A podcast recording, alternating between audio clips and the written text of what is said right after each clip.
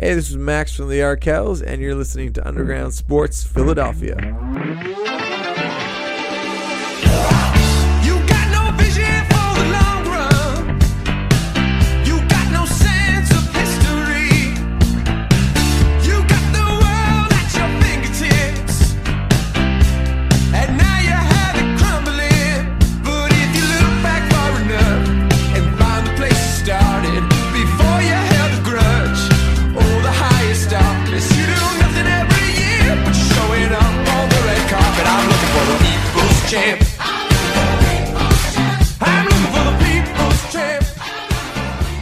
Going on, everybody? Welcome into Underground Sports Philadelphia, episode number 440.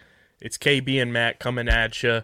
We are live on Facebook, live on Twitch, live on Twitter. So, shout out to the people who normally aren't watching the show, but we are here. We got a lot to dive into involving our Philadelphia 76ers.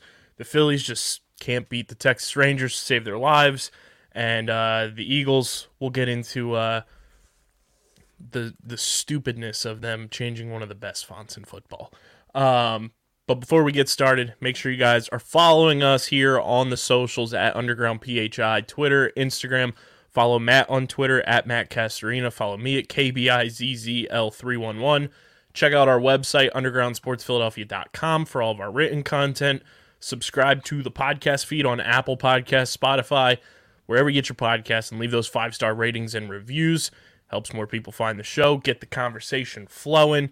And of course, subscribe to the Underground Sports Philadelphia YouTube channel where you get full video episodes of all your favorite Underground Sports Philadelphia shows. So hit the subscribe button, click the bell icon, hit the like button, and obviously get that comment section flowing as well. Big thank you to our sponsors who make this show happen Main Auto LLC, Ducharme's Pro Foot, Security 21 Security Systems, Paul J. Gillespie Incorporated, Mark Ronchetti CPA LLC, and the Dental Wellness Center of Vineland. Tomahawk Shades, the best small batch eyewear in the game. Summertime is here, full swing. And when you're outside, you need to be rocking those Tomahawk Shades. They're the best small batch eyewear out there, indoors, outdoors, and now prescription. Tomahawk prescription lens is now available at tomahawkshades.com. And when you use our code USP at checkout, you get 25% off your entire order from our homies over at Tomahawk Shades. That's promo code USP at tomahawkshades.com for 25% off your entire order. Kenwood Beer, the official beer of Underground Sports Philadelphia. Go to kenwoodbeer.com and use the Kenny tracker to see who's got Kenwood beer on tap in the Philadelphia area. You got to be 21 or older to do so. And of course, please drink responsibly. And our pals over at Binho Board, who have been stocking up new products left and right over the past couple weeks. Go to binhoboard.com. That's B I N H O B O A R D.com and use our code BINYOUSP to get 10% off your order at binhoboard.com. What's going on, Matt? living the dream, you know. The Sixers have decided to uh, give us a flurry of news and rumors and speculations and people selling ownership stakes right before the draft. Uh, the biggest names, though, in these rumors are all former Houston Rockets that were with Daryl Morey down in Houston. Is Daryl just trying to reassemble the Houston Rockets glory days? I uh, sure hope not, because uh, about five years too late. uh, I'm trying to recapture the, the glory a little bit. It's kind of like a a group of like dudes that have been friends for a long time, try and like have like another night out like they used to. It's like you're 31, you can't stay up till 3 a.m. anymore. You just can't. Like that magic is gone now.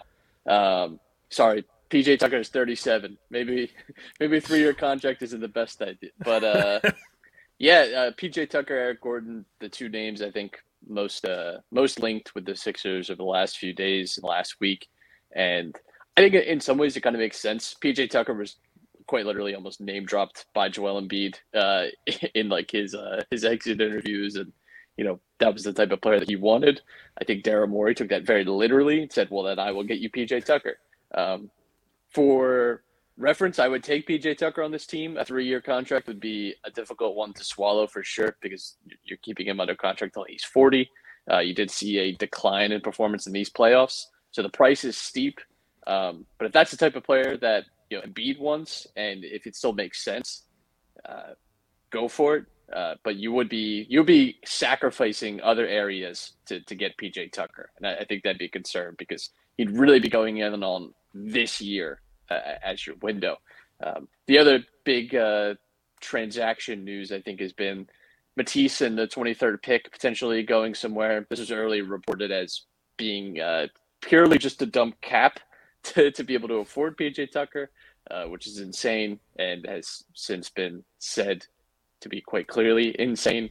Um, and you know, we that's that's been in, in the, the cards for a while, though. I would say with, with the draft tomorrow is that Matisse and the 23rd pick could end up somewhere. Um, apparently, the Sixers have been acquiring with other teams about how willing they'd be to, to take Tobias Harris on the contract. As we know, is not just a burden on us; uh, it is a burden on any potential you know future team because nobody really has the cap space, uh, let alone the ambition to take on Tobias Harris. So that's that's a, a a hole that I think we could say is pretty plugged up at this point. I I, I don't really see a total path where Tobias Harris is uh, is on some other team uh, next season, and and that's just it is what it is at this point. But uh, PJ Tucker would be a good get.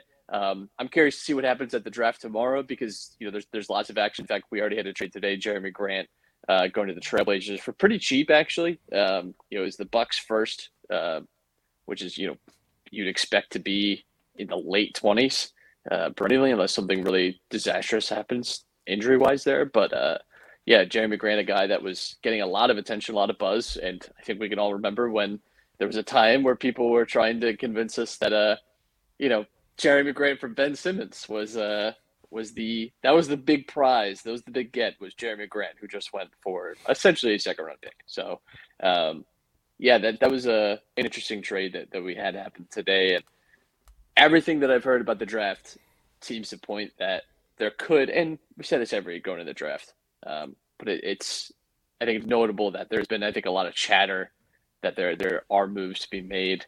Uh, we know Rudy Gobert is, is out there somewhere on the market, um, and people are, are, are anticipating a trade with that situation. So um, stands to reason, I think that you could have other trades you know, go on, on on draft night. The Sixers could be involved in some of that. Well, Matt, as Joel Embiid once tweeted way back, uh, I want you to you know hop in the time machine and remember 2016. Uh, he he did in fact tweet, "Well, it's time to recruit KD," um, because there seems to be turmoil in Brooklyn as well. Seems to Um, be. might be the Since most when? blatantly obvious turmoil we've seen since uh, I don't know uh, February. Um, most James- blatantly obvious turmoil in public media since fucking uh, Avengers Civil War. Like, it's in the title. Kyrie Irving and the Nets are at a quote unquote impasse, and uh, it does not seem like he's going to be returning to the Nets, um, which begs the question Tobias, do you want to go home, brother? It would be hilarious if Ben Simmons and Tobias Harris are leading out the like the the like forty and forty two Brooklyn Nets for the next like forty seasons. Like that would be. Um, I don't even know if that team actually gets forty wins, but just Ben, Yeah. Tobias, Seth. Uh, actually, don't Patty know. Mills. I think that's that's maybe like a thirty five win team. I, I'm not too sure, but yeah, the Kevin Durant stuff, as great as it would be, obviously. Uh, I don't see a pathway for that, but you know what? It can't hurt to dream a little bit. It can't hurt to uh, to have your fun and enjoy it. But yeah, the net situation is interesting because obviously it's a another direct competitor in the East that could be significantly weakened, if not totally irrelevant. Um, you know, going forward again, and you know, it's sort of a, a bad cycle that they've been on where they've made these big swings, and there's so much anticipation about their future. This one's the most bizarre, though I think that we've ever seen, just given the circumstances and um, at times just a little bit of, of bad luck. But yeah, everything that happened with Kyrie this season and seems to now.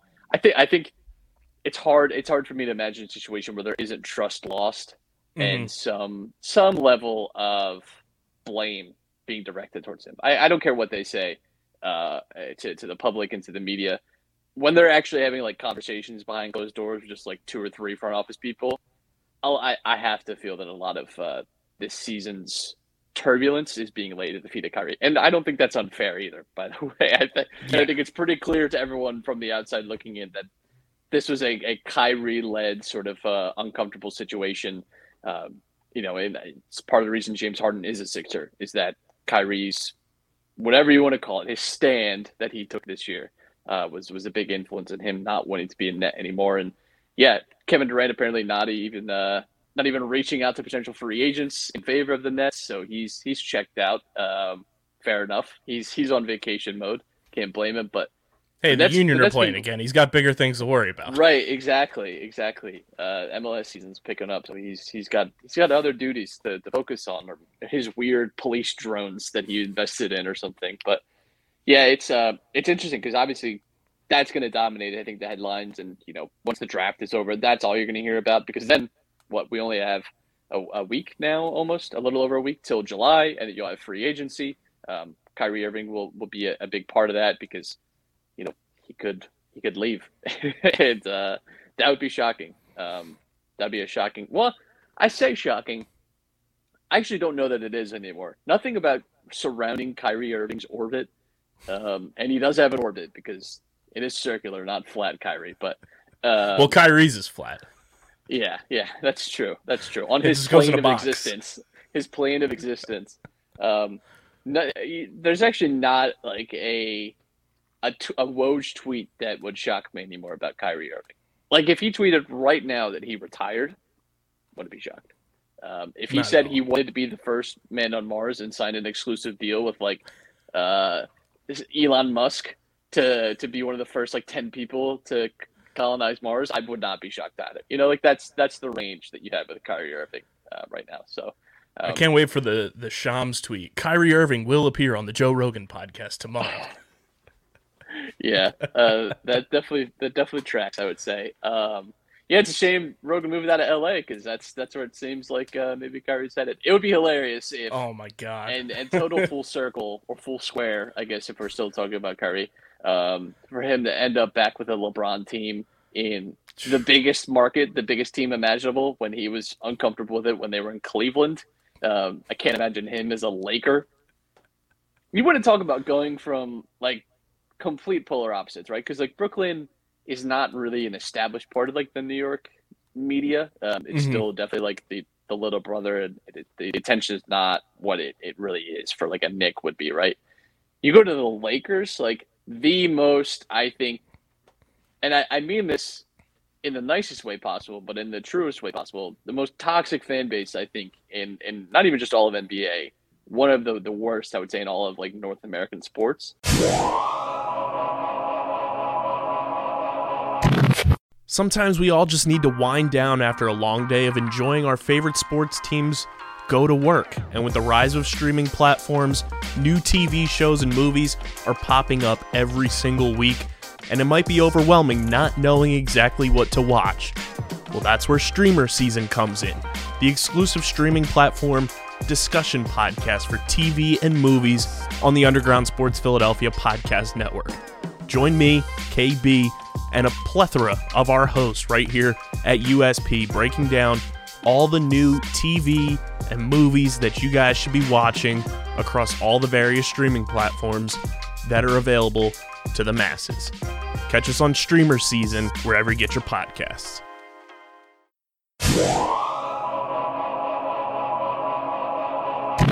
Um, and yeah, it's, it's a huge media market. It's one of the most storied franchises that we have in this league. Um, the the microscope on him there would be even worse. But I, I, I can't imagine him. I really can't imagine him as as a Laker. Uh, but it would be spectacular to watch. Now, if only Doc could be there too. Um, Well, that you know, I think I think what he needs is a doctor, and that would be, I think, a really nice fit. So maybe the Lakers should reconsider uh, their their personnel decisions here. I did see a tweet yesterday that said, you know, I see all these rumors and, and potential moves for the Sixers, and then I remember Doc Rivers is our coach, and it doesn't mean shit. Yeah, yeah. It's kind of like um, it's kind of like when you graduate and see that like the school that you went to got a really nice new gym and like has like an all new cafeteria. It's like that's awesome, but like I don't get to live that. You know, Right. like it's uh, it's not for you. You know, like it's it's a nice addition. I'm glad I'm, I'm glad something nice is happening, but I you know. Not gonna change my life in any way. Yeah, that's that's what it feels like to be a Sixers fan right now. Is knowing that the top is still uh is still diseased, and uh, you know, it's it's just a tough situation. And uh, you know, on top of the PJ Tucker three-year Udonis Haslem treatment rules, um, Eric Gordon also in Sixers rumor swirlings, and that's why I said at the top of the show. It feels like Daryl's just trying to rebuild the the Houston Rockets that he had with James Harden and everything, and they're just trying to build it around Harden and Embiid, and you know, potentially Embiid was the one piece Daryl was missing, like the type of player he is down in Houston, but it, like you said, it's five years too late to be doing all this. And while Eric Gordon's a nice, you know, bench piece, like, what are you really going to give up to go get a guy like that? And, you know, it, it seems like it's just kind of living in a la la land to recreate what you once had. Yeah, it's definitely lacking in imagination, I would say. And Eric Gordon's not a, a simple addition either, because his his salary is what it is, and uh, the Sixers would have to make some like ancillary moves to be able to, to get him. And Eric Gordon would be a really good addition to this team. And, and I even think PJ Tucker would be. I'm not against those like in a vacuum. Um, yeah, I, I think those are fine additions to the Sixers. In fact, I think Eric Gordon would be one of our better like sixth men that we've had. Uh, you know, especially during like this Embiid dominant era. But you know, I it does worry me a little bit that those are the two names. You know that that were being linked to the most, and you know this is like Morey's kind of make or break off season. Um, and it does it does I think it does speak a little bit to maybe a lack of imagination, and maybe you know maybe he just feels the, the best pieces available. I I don't I don't know. Um, it, it's hard to to read his mind exactly on that, but it does worry me a little bit that it's just like two familiar names being linked, you know, and, and that's I think frustrating in a sense because there are more than just these two NBA players. There there are other guys you can go out and get. Um, and I think it stands to reason too that you're not getting you're not getting the best years out of either of them either. I wouldn't say um, it's not like you're just you're signing these guys. You know, whatever you did to identify PJ Tucker and Eric Gordon five years ago, maybe you know, think Let's let's Think- replicate that process. think in that process in that mode, and maybe we'll we'll get the conclusion that we're looking for. But uh, yeah, I I am a little worried that Morey might. But listen, it's it's not done yet, right? Like none of that has been set in stone. Um, this, these are just rumors at this point, you know. It's but um, they're concerning in that way. Again, in a vacuum, I don't think they're the worst additions. I think when you add the context, though, um, maybe a, a slight cause for concern that it's like this is like this is your pitch, you know, like this is this is what you have left because this is kind of it for the Sixers. You know, uh, it's going to be much more difficult and challenging over the next few seasons to really add talent to this team because you are you're going to need starve for picks. Um, and we, I mean, you're looking at it right now too. Like they don't have a ton of tradable contracts, so you know, you this, this summer is important, and it, and it shouldn't be, shouldn't be lost on that. And right now, it only feels like there's like five guys on this roster. The way you know things are shaping. Only out. five that I care about. Very true. You know, it's Embiid, Tyrese Maxey. Those are your, you know, blue chip S tier players that hopefully are not going anywhere. Tobias Harris is still on this roster. Shake Milton is still on this roster. And then it's a whole lot of question marks. Yeah, yeah. You forgot James Harden, uh, which Still a question mark because we don't know if he's opting in. We don't know if he's opting yeah. out. So apparently he's, and there was another report too that he was going to opt out and just do a two year, which is someone just misread uh, the uh, the TV there. But uh, he's apparently going to opt in and then re-sign for two years, uh, like additional. So it is what it is. Um, Harden, you know, it's tough. We we obviously didn't see Harden at his his current best form. He's he's never going to return to 2018, 2019 Harden. That that that player just isn't there anymore, and that's fine. Um, but we need to see more of the, the, the spurts that we got from him because we did see glimpses of still a very, very productive player in James Harden. And I still believe, too, you know, like this isn't even what I believe. The, the numbers spell this out. When Harden and Embiid are on the floor, this is one of the best offenses in the NBA. That, you know, that's that's just it. That That is the truth. And uh, you can build around that. That is that is a nucleus that you can form something good out of. You have another year of, of Austin Maxey development you know, there there are things to be excited about. You know, Paul Reed, Charles Bassey potentially being involved uh, more this season. Like there there are elements to the Sixers team that you like. Um, it's about cleaning up the edges now and and having a more like clear picture of this team and, and what their they're they're going to be accomplishing. Um, Joe Girardi being fired gives me a lot of confidence because I did not think he would get fired. So maybe you know, like the Sixers will catch some of that and uh, perhaps do what needs to be done. But yeah, I I, th- I think there there are still question marks in this roster, but um, I am like optimistic about draft night tomorrow and free agency. Uh, I, I'm, I'm at least last year I was totally checked out. At this point, I don't know that I even looked at a, a basketball related article at this stage. I I think actually this is the anniversary. Yeah, yeah. I think it Um, was yesterday? Yesterday or two days ago was the anniversary of the infamous Ben Simmons pass out of the dunk. Yeah, maybe uh maybe one of the lowest points in my Philadelphia sports career. So um, this time last year, I was not even thinking remotely about the basketball team who plays in the Wells Fargo Center in Philadelphia. So um, I guess that's a plus is that we're back in at least. But uh, you know, they, they they I can't stress this enough. The next week and a half is crucial for for the Sixers, and we say that every offseason. Yeah. But every offseason we've been proven that, that they haven't they have not made uh, always the right and best choices, um, and then that's proven out, you know, over the course of the season when you just haven't been able to, to have the quality that you need. Matt, you laid out uh, you know, your list after going full Vecna mode on this NBA draft class. If the Sixers do in fact keep number 23 tomorrow night, if you had to, you know, put put your chip down on one of those guys or place them in order of where you think the Sixers will take them, how you feeling about uh hashtag Matt's guys?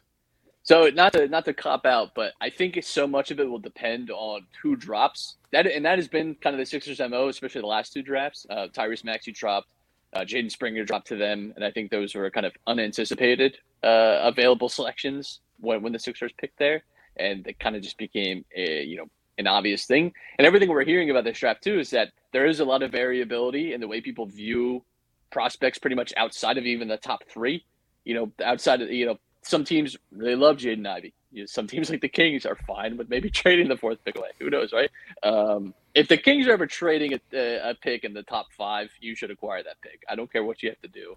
Uh, you, you should you should take that because they're probably missing. So uh, whoever they're not going to pick with that, take them, and it's it's a pretty honestly probably higher than fifty percent chance that it's it's a, an all star player. But um, so not to be a cop out, it, it's hard to say because you just don't know who's dropping.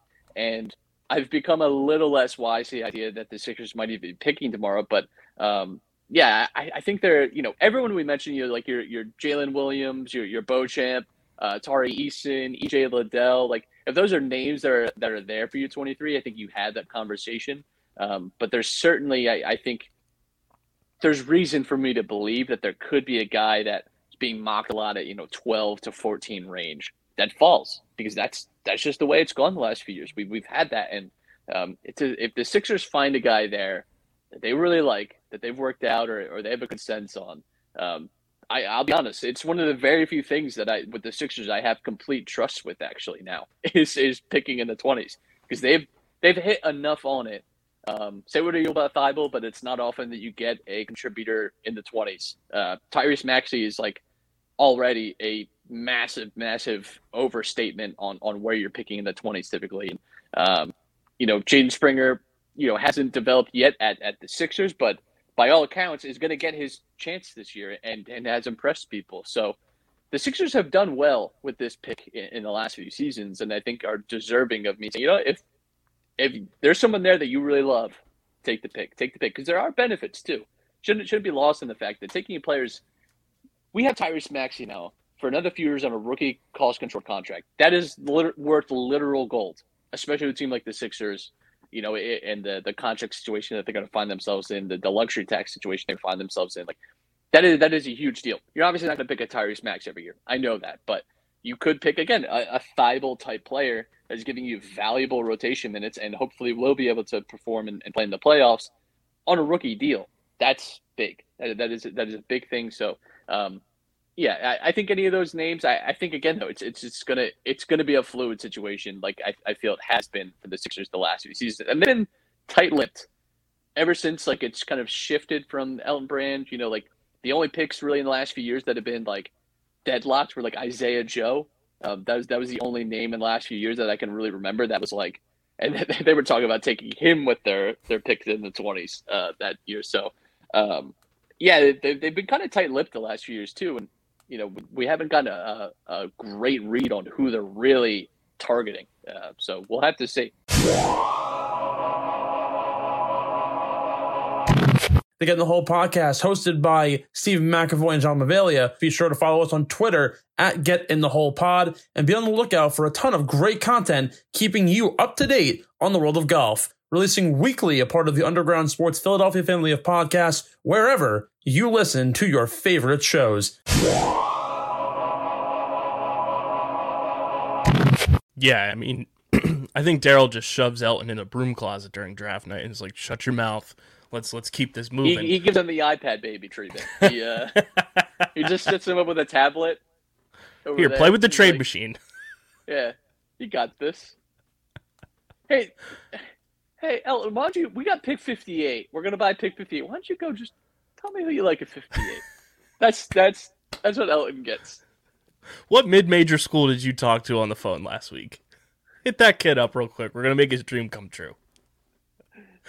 Um, and we've talked about it. I think since the Thybulle draft, like it can't be lost that the Sixers need these cost controllable, cheap rookie contracts on this roster to fill out depth. And you know, sometimes you get lucky with a Tyrese Maxey where they become a, a starter, but you need those cost controllable contracts to fill out this roster because you have guys like Embiid, you have Tobias Harris still on this roster.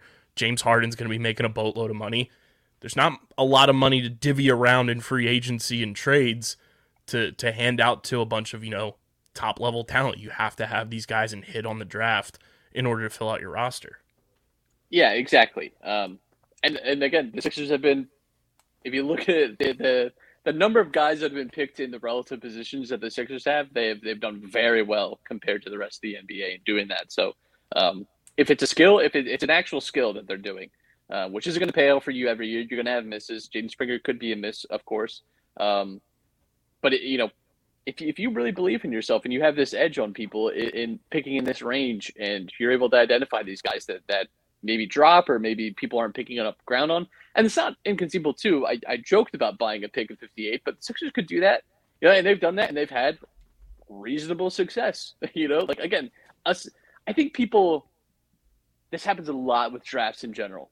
Uh, outside the NFL draft, because like usually a first round pick is pretty much always going to at least be a starter for you, or at least a rotational player in some sense. But like in every other draft, any pick that becomes a starter, especially in the NBA, if you can pick a starter at any point in the draft, pretty much, that's a that's a good pick. Outside like the number one overall pick, right? You'd, you'd obviously be hoping for something more, um, but especially the later you go, like if you can find a guy that could even just start a few regular season games for you through the course, like that's good. That is a that is an objectively good pick. Like most players do not turn into that, you know, in, in these later round positions.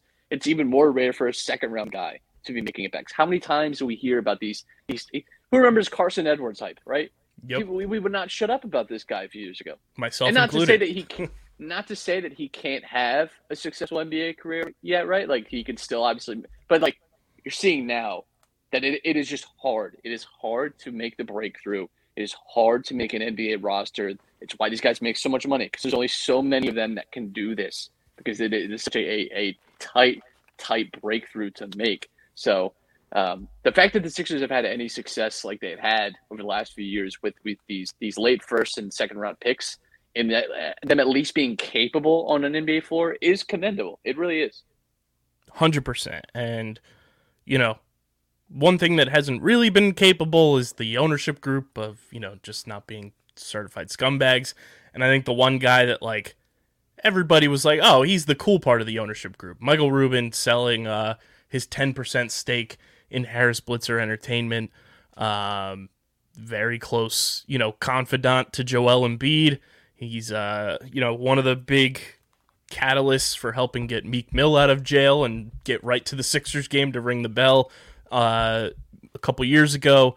But Michael Rubin uh, selling his ownership stake in the Sixers.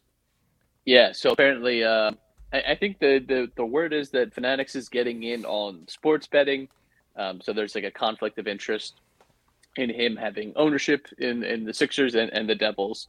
Um, and you know, obviously having a, an ownership stake in in something that's on sports betting. You know, so um, I saw a really funny uh, Sixers Reddit post that was uh, how much does a, a like hypothetically a ten percent stake in a in a team is that enough ownership to be able to remove, say, a manager or a head coach uh, from their because maybe we could just do a little crowdfunding and uh, and and make some uh, make some phone calls. But yeah, um, I've never cared much for any of the Sixers chuds. Like they can all they can all rot as far as I can. Michael Rubin felt like the most like yeah awkwardly placed member because he doesn't seem like one of those like hedge fund tools. Yeah, he like wasn't born with like Sperry's on, so I think that's why he's always seemed like at least semi-normal. But none of them are. They're all Yeah. freaks. Um, just keep signing the checks. That's all. I keep signing the checks and shut your mouth. That's all I want to hear out of these people. I they, nothing else. That's it. And stop trying to build stadiums down by the waterfront. I stop trying to build stadiums. And if you're gonna pay for it your goddamn self, Yeah. No you shot. schmucks. Um, Matt, I don't know. You know, we inducted going into this year uh, the stupidity of Bitcoin and NFTs and crypto into our podcast Hall of Fame. Did you see this tweet that went pretty viral? Uh, the sports stars who have suffered the biggest salary losses from investing parts of their signing bonuses and everything into uh, different and various uh, cryptocurrencies. Yeah, I think uh, Odell Beckham Jr. is uh, in some serious trouble because he probably he probably owes money now. Well, he's he's not the only one. I have the list here uh, that I saw. This is from uh, David Furones. Um, he's a Miami Dolphins beat reporter for the Sun Sentinel down in Miami. Um, so there are a bunch of NFL players. There's one NBA player who's near and dear to our hearts, uh, and two soccer players.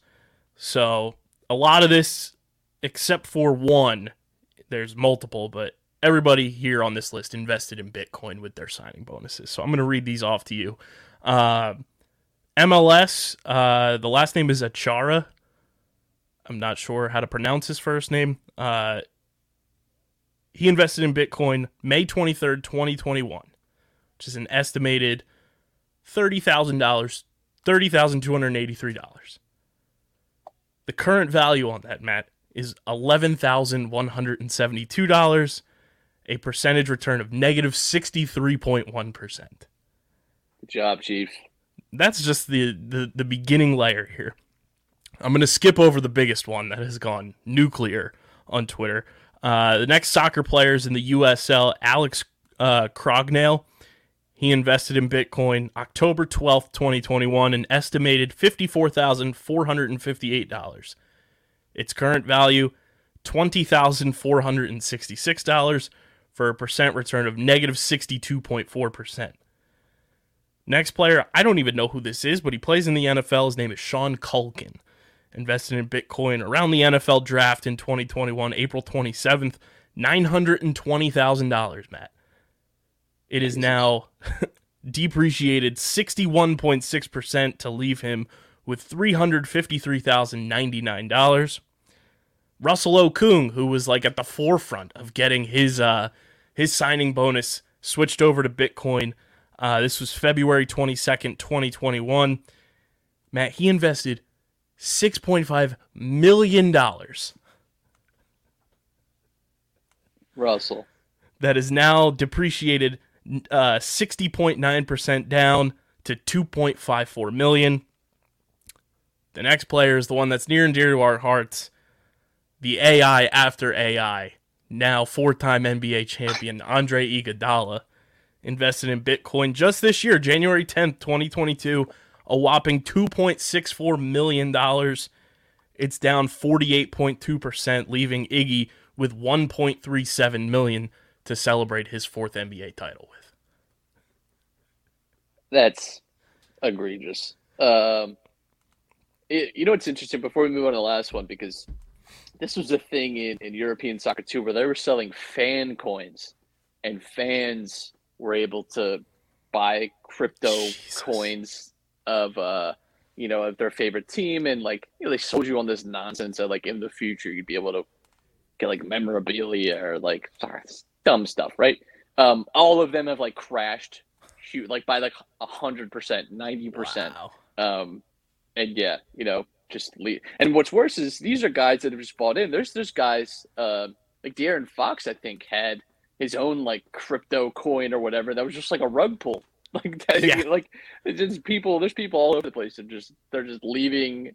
Uh, people that bought in on their crypto coins or whatever, just holding the bag. He told people to sell them and he'd send them signed jerseys. Yeah. Uh, we got we got two more before the big kahuna on this one. Uh, like you mentioned, Odell Beckham Jr., January 24th, 2022, uh, $750,000. I think that was with a hashtag not a sponsor Cash App deal. Um, that is now down 42%, which is leaving Odell, who is still a free agent, with $434,976. And the next one's very funny. Uh, Saquon Barkley. July 15th, 2021, Bitcoin, $10 million. It's down 33.4%, leaving him with 6.66 million. And here's the funniest one, Matt, because this was an endorsement deal when he got drafted, invested in three separate cryptocurrencies. At his former number one overall pick, current quarterback of the Jacksonville Jaguars, Trevor Lawrence. Jesus Christ. Bitcoin, Ethereum, and Solana. May 2nd, 2021. $24 million. It's down 62.7%, leaving Trevor Lawrence with that portion of his rookie signing bonus as the former number one overall pick with $8.96 million. That's insane. I mean, that's you know like twenty four million and eight point nine million are still life changing money for like everyone else, but just like to lose, lose that much money, They're losing nearly nearly sixteen million dollars in a year. That's crazy. That's insane. I think Solana Solana is like the the one that I think that has been like really tough. I, I try and stay away from the crypto stuff because it's just like it's exhausting. I mean, it is exhausting to read through. But Solana, I think, is one of the worst performing ones. And like, there's been I think they've like locked people out of like withdrawing funds and stuff, like all types of like stuff that normally, if this was a regulated market, you wouldn't be able to just do. Right. Um, but hey, you got your decentralized economy. Here it is, you idiots. Jesus. and then uh, apparently, because these these companies have lost so much money, thankfully it wasn't with the Phillies, but the Angels and another team uh, were supposed to have like their jersey patch uh, sponsors, and FTX was the the company, and they had to pull out of oh, it was the Wizards who had a an unnamed brand that was going to be their jersey patch sponsor, and the Angels because next year I think or in two years, Major League Baseball is going to have their jersey patch sponsors, and uh, FTX had to pull out because they've laid off like twenty percent of their company because of how bad crypto is tanking. Nah, it's fine. Uh, I'm sure the, the crypto.com arena is going to be that for forever. It's always going to be the crypto.com arena. Yeah, Staples is probably just looking through the mirror like SpongeBob. Hey guys, totally, totally not an Enron field situation. Uh, totally, totally not going to look weird in like 20 years when people talk about uh, this time in history. If Oh, we're still man. talking about it, I mean, who even knows? yeah, we might be uh, sending it on the blockchain. Yeah, that's what they want you to believe is that that's like where this is all headed. And it was a heavy heart. I tell these people, no, it's not. It's not going to go the way that you think it is. We'll just be talking about it in Color World and Color Star, Matt. Lest we forget. Uh, the Phillies this season just seemed unable to beat the Texas Rangers. They lose both games, Matt, um, as they get set for a big four game series against the Padres this coming weekend. Things are still kind of looking up for the Phils in terms of where they are in the standings heading into that, you know, end of June series against the Braves. But I don't know what it is about the Texas Rangers this year. They just had the Phillies number. Yeah, it's it's super frustrating because they did pretty much what we. uh I mean, we really wanted them to sweep the Nationals, but we said four out of five against the Nationals. That's that's good. Live with that. Totally cool. Um, you know, now you, you drop two to the Rangers, which is so frustrating because not that the Rangers are not as bad as the Nationals. Nationals are you know one of the worst teams in baseball, but uh, definitely a team you would you would hope to be beating. It's okay in a sense because you've had such a good last few weeks that you know, you, but you you can't help be reminded of the times where you've seen this team cool off, you know, and start to worry a little bit. And now you go into a very pivotal series, but um, they had won five straight series going into the, the Rangers. Um, you know, that's that's a long win streak. I, I don't I don't know the last time the Phillies have won that many series in a row. To be to be honest, uh, it's, it's just has not been the thing that we've done well. Consistency has not been the the Phillies' uh, mo over the last all. few seasons. So, um, yeah, it's it's it's frustrating, especially because you kind of kind of waste a Wheeler day today, um, and you don't really want to make a habit out of that.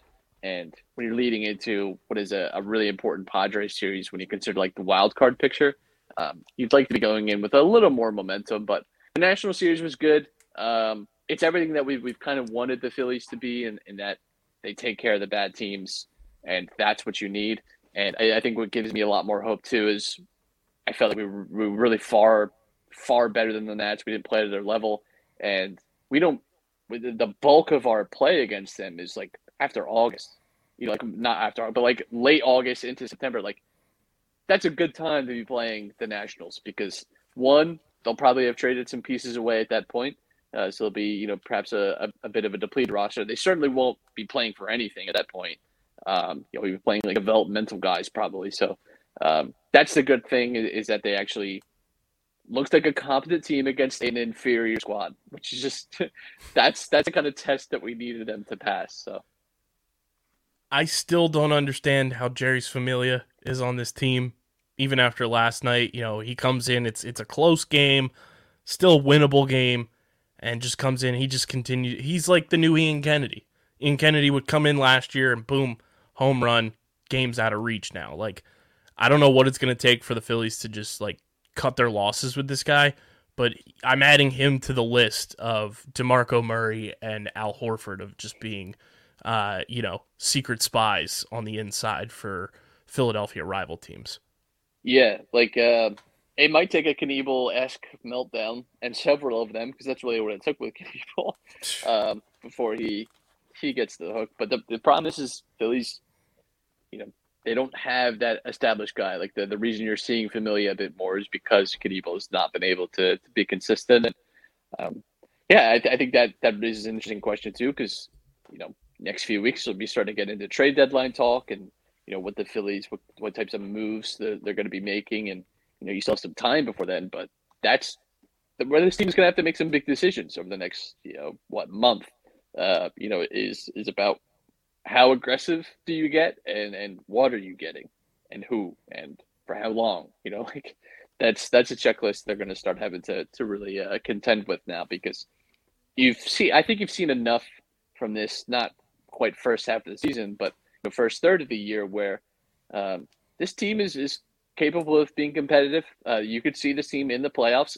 And like I said, I said this at the very beginning of the season. I could be more convinced that the Phillies win a World Series than necessarily win the playoffs. I think this this is the type of team, and I still believe this, that if you get in the playoffs with this team, could be a real problem for lots of other squads, especially if, we we see the sustained hitting that we've seen with them at times. Like I, I- I think this is a team that could that could make a lot of noise in, in October. I really do. I think one of the big questions now heading into the trade deadline and as you approach it, not only did you already need bullpen help, how much can you rely on Zach Eflin staying healthy? He gets pulled in that Sunday game after two innings.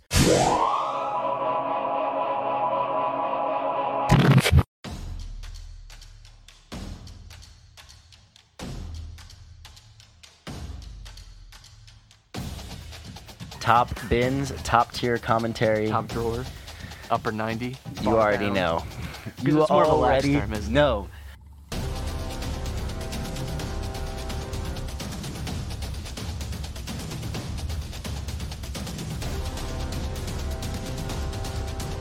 I think that's how it always goes with previews. Like, minutes, and we were at like Chelsea. I was like, what are we doing?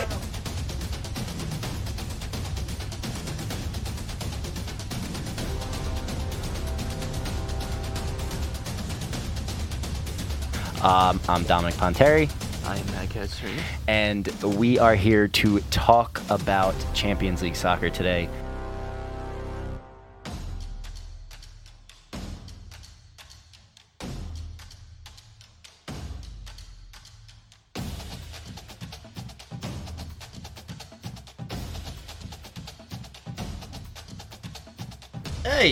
Top Bins time. What's up?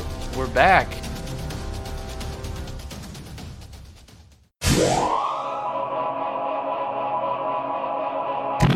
say it's you know inflammation he should be fine but over the past couple seasons he's had this knee issue and if he's out for any amount of time where he's not on his at very minimal like b minus game you can't go into a given series with just Aaron Nola, Zach Wheeler, Kyle Gibson, and then hope your bullpen can get you through a Ranger Suarez and a Zach Eflin and or Bailey Falter, you know, throwaway game you you kind of have to start looking at the starting pitching market now if you're the Phillies when it comes to the trade deadline. Yeah, which I mean, there there is a market there, so it's not like you're you're going to be necessarily picking up scraps. But um, the problem is the Phillies, similar to the Sixers, don't have the best pool to be digging from, um, and I think they're going to have to make some hard decisions. Now, the Phillies have done okay, I would say, in recent history in trading away prospects. Um, they've mistimed some of them. I think the only one, but even then, you know, sh- struggled with injuries is someone like Sixto and uh, J.P. Crawford. Like those are the only two names that I would say in, in recent memory that have been traded away. You feel like, damn, I wish wish we hadn't. Um, but you know what? You live with with what the the return was, and, and that's it. Um, so you're gonna have to have, I think, that conversation as an organization if, if you're the Phillies about which prospects are perhaps expendable at this point in time and, and maybe just move on from. Prospects are nice. Everyone loves them. Everyone loves that guys in the top 100 list no doubt about it. But um, what's even better is making the playoffs. Because i would say this too i think making the playoffs is eminently important for this team because this is a, a big offseason for the phillies too not to get too far in the weeds here but if you don't make the playoffs i mean if i'm john middleton why the hell are you asking me to spend another 50 60 million in the offseason if I just spent 50, 60 million the last three, and it's gotten us nowhere. You know, like I and I, I don't think that's a would be a totally unreasonable thing to say, honestly. Um, so I think there needs to be a tangible proof here of life for, with this Phillies team, and that comes by the way of making the playoffs and, and potentially being a real competitive team. So I have the Phillies top 30 prospects pulled up here, Matt. And if we're going into the trade deadline looking to get, you know, you'd probably say two relievers maybe, if not, you know, at bare minimum one, and then you're looking to get a starting pitcher and maybe, you know, a, a bench piece or something like that. Uh, I'm going to read off some names that are familiar with a lot of people. You tell me if you're okay including this prospect in a trade package at the deadline. Uh, first off, number 27, he's been, uh, you know, up and down with the Phils, but number 27 on the top 30, Damon Jones, left handed pitcher. Uh, MLB.com's prospect list has him as a 3A prospect, which is, you know, pretty decent. You know, it's right before that A plus mark. Um, Damon Jones, 6'5, left hander. Would you rather see him come up and pitch out of the bullpen, or would you rather use him to go get somebody? I, without knowing much about him, I'm not going to pretend like I'm a Damon Jones expert, but uh, lefties are always valuable. Um and I, I think pitching is a an area that the Phillies could probably do more with kicking the tires on what they already have. Not that you like supplement making a trade and just say we're going to stick with the young guys, but um, in a vacuum, I, I think a player like that I'd probably like to at least get some more uh, more interest on. And I'll say this he is 27. I did not realize he was 27. That does change the the math a little bit. A little. Uh, number 26 on the Phillies prospect list is uh, preseason spring training sensation uh, catching prospect Donnie Sands. He's at 26. That's interesting. He's Um, 26th ranked prospect in the Phillies system. Wow. Um, probably move on from that because you have another guy who we'll probably get to that, you know, is making waves, but also could be traded too. Uh, you know, again, we listen.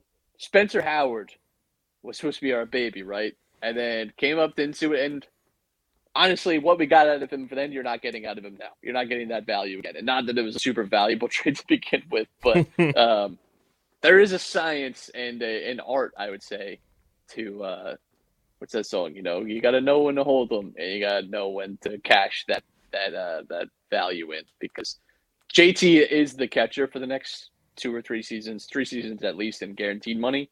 Um,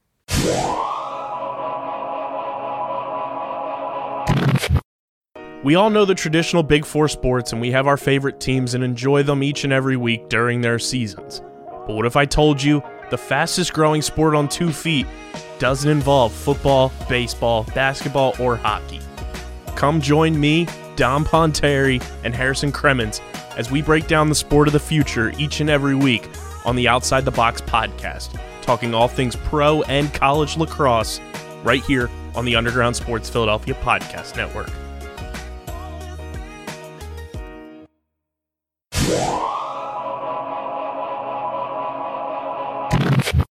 Are you really playing that game? Who knows, right? So I think a catcher you can you can move on from. I have uh, the next one, number 23 on the list. His expected arrival date for the majors is 2024. 5 foot 11, 190 pound, 21 year old shortstop prospect Jamari Baylor. Yeah, so infield is, is an interesting place for the Phillies because you look at the, the future contracts too. Not a lot of guys tied down either. Um, I think a lot of question marks about the future of the, the Phillies infield. Uh, Jean Segura is going to be a big question this offseason, and obviously, you know, he's going to have this layoff with this injury this year. But someone like Rhys, even, uh, you know, th- there's question marks around him. Alec Bohm, in terms of like his future fit within the infield, I, I think there's questions about. Then there's a few prospects that, you know, we're still nebulous about. So I think I think the infield I don't want to hang on to, um, especially someone that young. I, I think there, there's plenty of time to see some development there. And the Phillies, if there's one thing we've noticed about some of these prospects, is perhaps uh, late bloomers. You know, uh, we're not we're not usually want to give guys uh, a lot of time before they, you know, reach you know 23, 24 years old. Next one is the number 20 prospect. We saw him for a brief stint uh, this season.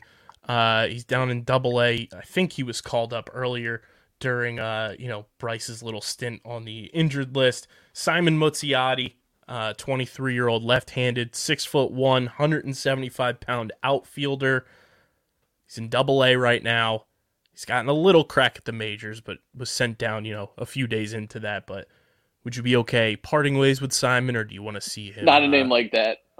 Not a name like that. We're not racing uh, Italian American heritage like that. No shot. Sorry. Uh, he was one of the guys that he was made a free agent when he was in the Dominican Summer League as part of uh, the Boston Red Sox penalty for international signing infractions. Nice. Uh, number 16 on this list, you know I got to bring him up. I don't want to see him go anywhere. You don't want to see him go anywhere. Mickey Moniak. Yeah, no shot. Untouchable chance. in my eyes.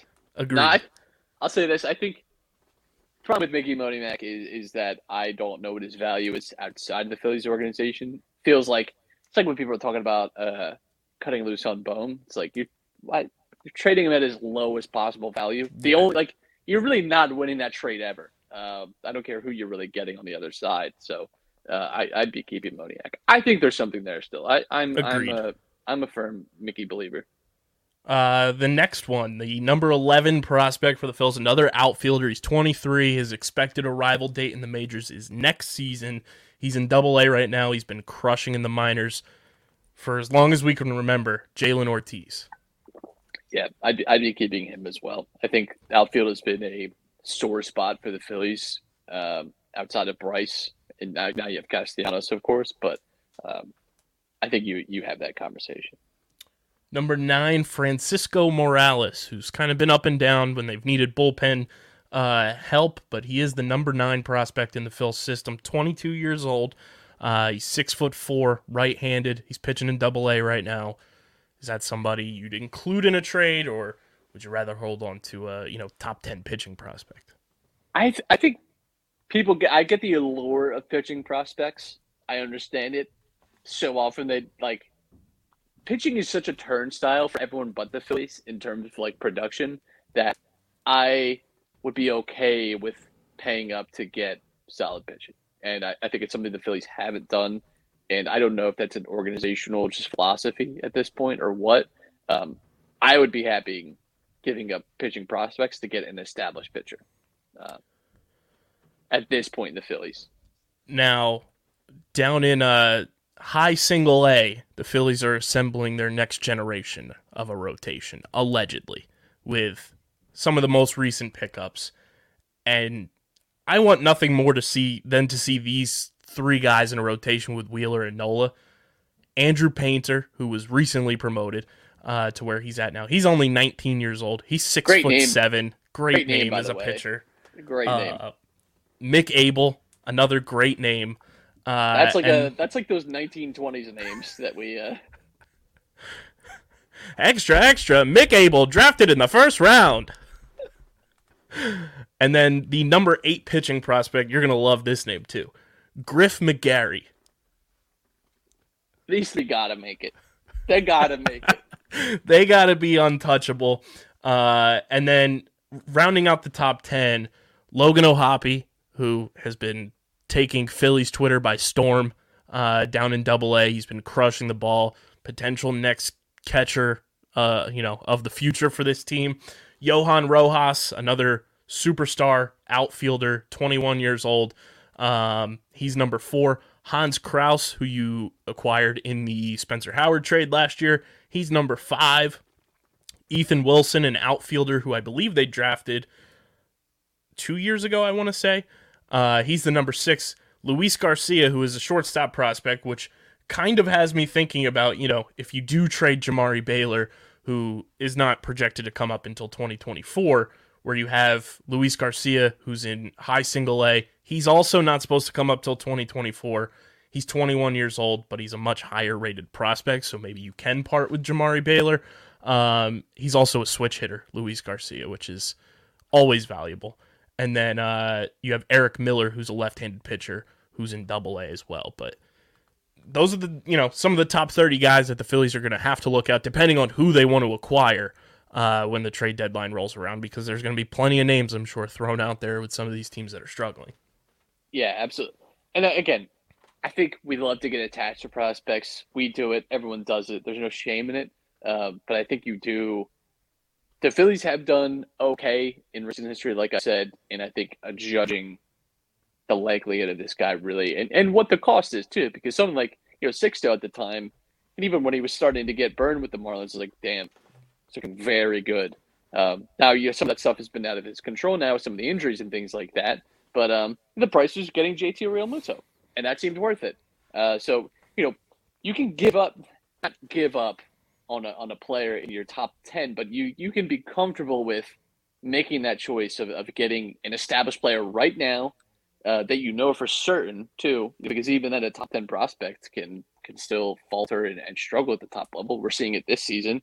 Um, you know, we see it last season and, and seasons prior, like eh, around the entire league, not even just with the Phillies. So um, I think we have a tendency to really like attach ourselves to these prospects and, and really, and that's fine, nothing wrong with it. But um, you know, established guys are established guys, and there's a reason that you have farm systems because usually only you know a handful of guys every year are giving you any kind of production out of that, um, if you're lucky, even. So um, I I would just always say like not not sell your hopes too much on the guys coming up the farm, especially with the Philly system. We've just not been a team that, And uh, even going back to like during the run when the Phillies were making those big swing trades for Roy Oswalt, Cliff Lee, Hunter Pence, there's two guys who are still in the majors right now from those guys that we traded. Jonathan Villar, who's you know bounced around but made a, a quality you know career for himself, and Carlos Carrasco.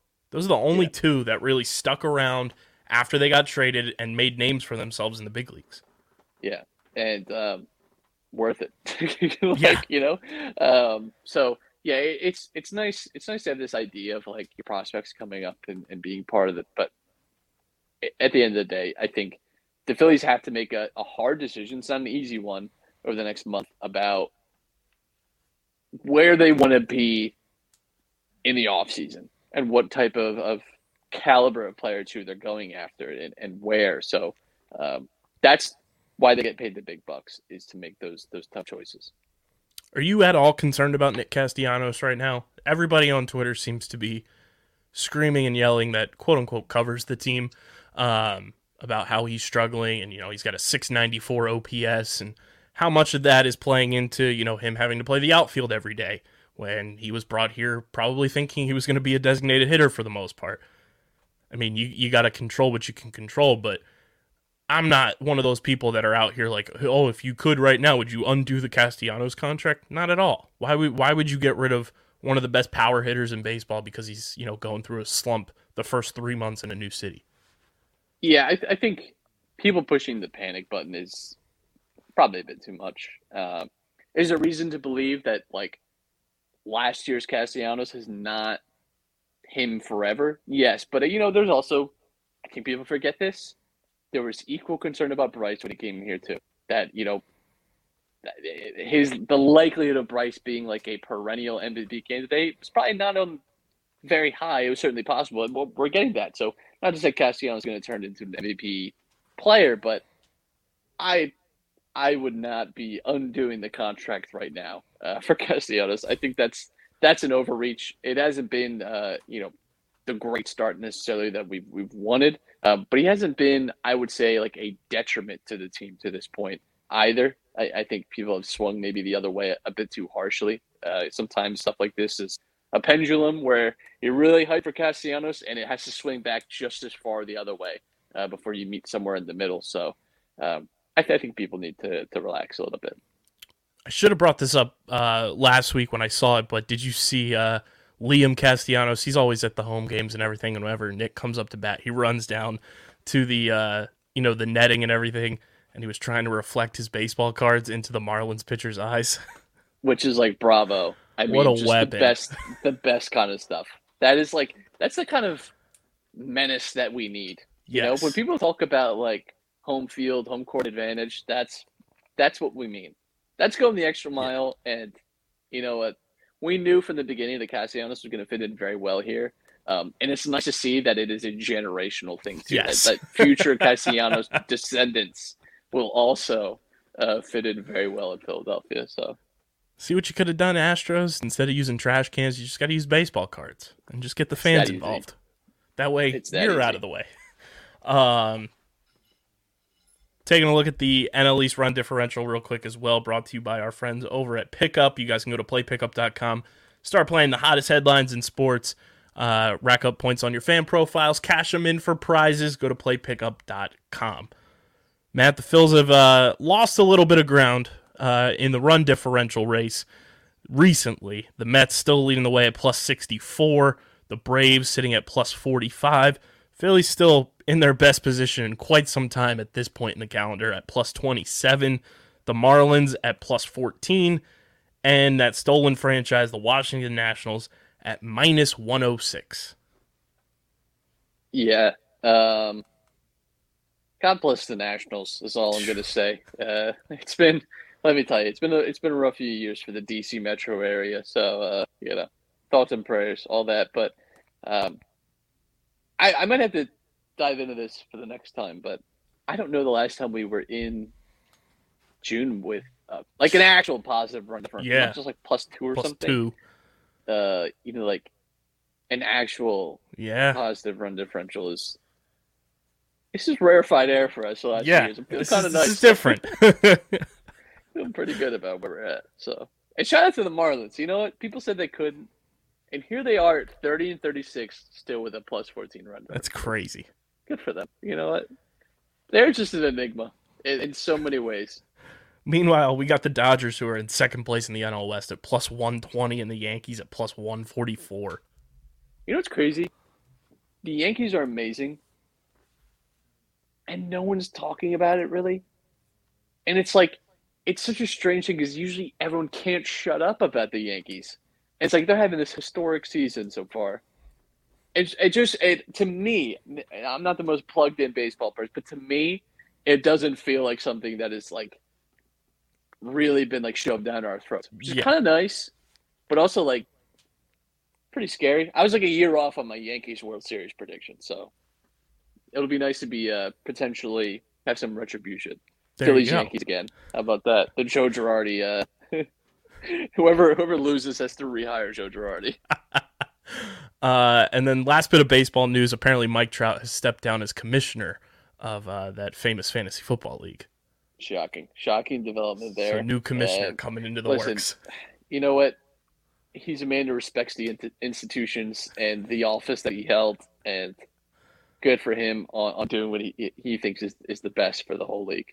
Maybe Takes a- Rob a big Manfred will see that. And takes a big man to do that. Takes a big man to do that. uh, we'll wrap up with this. Did you see the Eagles change their uh, their So font for their jerseys? It is Who it is so bad. Nobody asked for it. It came out of the blue. And then uh, I saw on Twitter Nick Johnson, shout out to the man.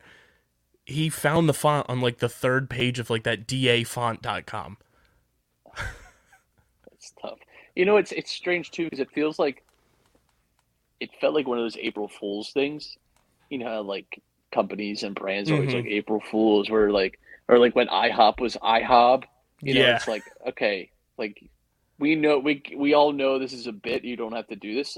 So it, it felt like that, but um, this is real, I guess. Like I just I don't know uh, why. eh, It's like this weird thing too with like modernity where we have to have these like logos and labels that are all like uniform and fitted. Like you can be a little unique. It happens a lot with uh, MLS right now, where a lot of teams are like no more like the the cool nicknames and stuff. The stuff that's kind of like North American, you know, and having a mascot for your team and stuff, and they're just changing it to the city and SC or FC after. It's just it's kind of lame. Like Yeah. embrace it, embrace it. It- I don't know. Did it really need to be changed?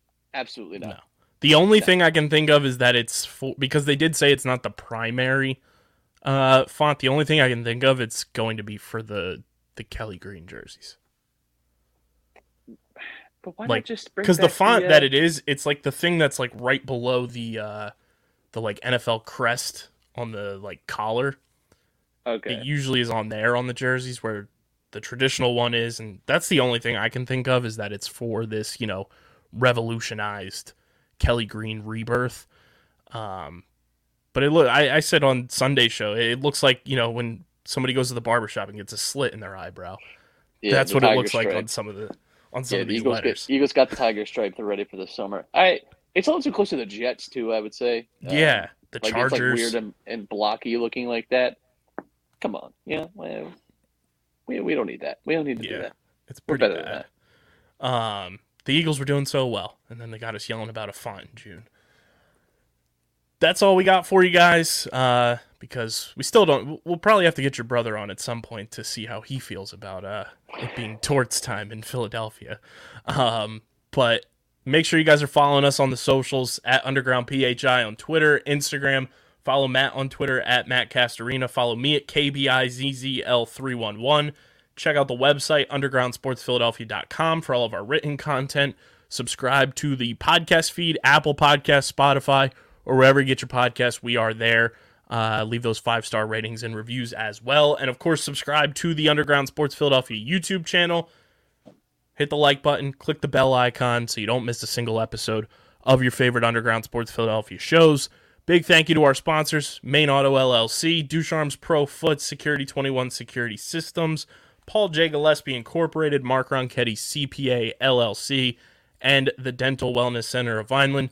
Tomahawk Shades, best small batch eyewear in the game. Go to tomahawkshades.com. Use our code USP for 25% off your order at tomahawkshades.com. Kenwood Beer, go to kenwoodbeer.com and use the Kenny tracker. That's how you find out who's got Kenwood beer on tap in the Philadelphia area. You got to be 21 or older to do so. And of course, please drink responsibly. And Binho Board, go to binhoboard.com and use our code BINHOUSP for 10% off your order at binhoboard.com. Midwest Matt coming through this weekend.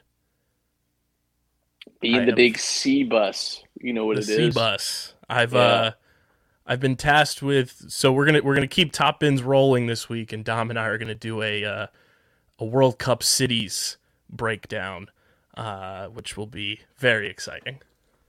Yeah. Uh, God bless. enjoy, enjoy keeping Tom's attention for an hour. You? It'll be like the yeah. good old days. I don't know if we even mentioned on the main show that uh, Philly's uh, Philly is in city, the link. which is exciting. So that's great. Kind We got about expected. three cities, uh, three cities in distance of of traveling to. Yeah, you got us, uh, New York slash New Jersey, New Jersey, um, and Boston, all uh, all within uh, definitely road trip distance for sure. Boston's not that bad of a drive, so Yeah, very very exciting. 2026 could be a good year for Philadelphia. Have a. Big year. Um, but this has been episode number 440 of Underground Sports Philadelphia. For Matt, I'm KB.